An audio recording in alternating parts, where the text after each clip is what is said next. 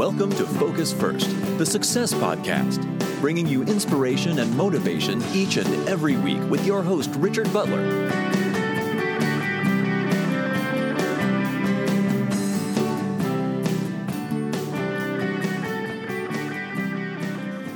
Here's my question for you today Where do you live? Now, I don't mean where do you physically live, although this can be important, but I mean, where do you live within time? And do you think a lot about what has happened to you? Do you think more about what is happening? Or perhaps every day you're thinking about what could happen in the future? I don't know about your current situation, but perhaps you're not at the place that you want to be, or maybe you are. Maybe you have a comfortable life now. Maybe you are now struggling where in the past everything was going well. Either way, do you reminisce about times gone by? Do you think about how bad it was in the past or how good it was in the past compared to now.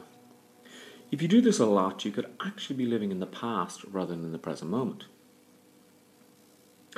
Many people, and this has happened to me, but many people suffer a lot of emotional pain over something that happened in the past a job loss, a relationship breakup, or other distressing event. Um, if you're still suffering this pain, it could be that you're stuck in the past and reflect too much on what happened and thus are unable to move forward. There are many people who say, but living in the past is okay. You are remembering the better times, or maybe not. But the issue is that if you're living in the past, you're not enjoying the present and you're not able to plan for the future. Now, one thing that you have to realize is that time flies so quickly, and before you know it, another day, another week, another month, and in fact, another year has gone by and you're left wondering where did the time go? So I really do feel that a lot of us don't live in the here and now. We're living in another time zone, so to speak. Let me give you a couple of examples of how you might realize that you're living in the past. Number one, you find yourself thinking about how life was rather than how it is now. Some may call it nostalgia, others may call it remembering the good old days. However, if you're thinking about the past on a regular basis, then you're not living in the present, and this can make it hard to move forward. Number two is that you keep yourself busy so as not to deal with the present and what is happening now. Many people are busy, in quotation marks, and they're always doing something so they don't have to think about the present. They upload pictures from the past, they read articles about things that happened in the past, and generally they don't think much about the here and now. Number three is that perhaps you find ways to distract yourself. There's lots of people who don't want to face the reality of the present, so they find distractions. More often than not, these are bad ones. In order to forget the present, we may indulge in drugs, alcohol, food, or other negative activities.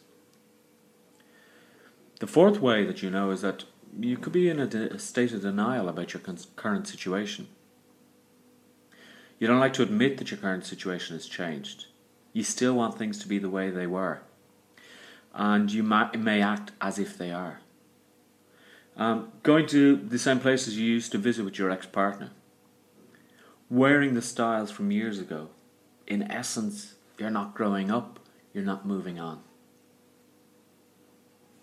And the last point, and it's definitely not the the the end. This this list is it can be quite large, but the last point I want to do with today is that you have a feeling that everything used to be better. We engage in what I call selective rec- recollection. And you remember just the good points. You remember how good a person was, how good a relationship was, how good a job was, but you only remember the good parts of it. So, can you identify with any of the points above. Even if you only identify with one, it could indicate that you're living in the past. So I think it's a good idea to live in the here and now because really that is all that we have. We can't change the past, and we certainly can. Mm, we can we can try and plan for the future, but we don't know whether the future actually exists or whether we'll be part of it or for how long. So one of the things that you can do is it's good to admit it Okay? No, uh, no matter what you want to change, you have to admit that something has been happening. Okay? And in this case, why don't you say, I've been, yeah, I've been living in the past, not moving forward. Now is the time to make a change. Today is that day. Once you admit that there's a, a, a challenge in your life, then you can move on to step two. So, step two is what you need to move forward. So, in order to move forward, you need to take some sort of action. Is it getting rid of old memories, doing a spring clean, changing job, or even changing location? Pinpoint what is helping you stay in the past and see how you can get rid of it. Yes, it's tough, but you can do it. One thing that you should have, and this is point three, is you should have some goals. The big challenge that I find many people face is not having a goal to work towards. This has to be a personal goal that you can achieve. For example, to get healthy, to change job, to volunteer in your local community. You need to have something to work for. Otherwise, sometimes you feel that there's no meaning to life. The fourth thing you have to do is look after yourself. Look at yourself in the mirror. What do you see? A happy person? A sad person? A person that needs to smarten up? Drop a few pounds? Your whole attitude to, to, to life will change when you start to look better and feel better. One of the things that is important, and this is my fifth point, is understanding your feelings. I've been there. I know what it can be like when you feel down. When you're thinking of how good things were. But you have to accept those feelings and realize that you need to control them and stop them from engulfing you and taking over everything. They are there to remind you of the past, but should not control you. You need to say to yourself, fair enough, that is the way it was, but I'm moving on now. And that's it. Point number six is talk to somebody. Let me be honest again.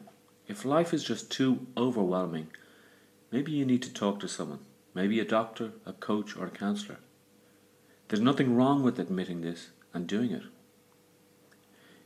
Uh, one piece of advice that I would definitely give is if at all possible, stay off medication and look for alternative methods um, rather than taking medication because medication can really screw you up. My final point is each and every day write down one good thing that happened.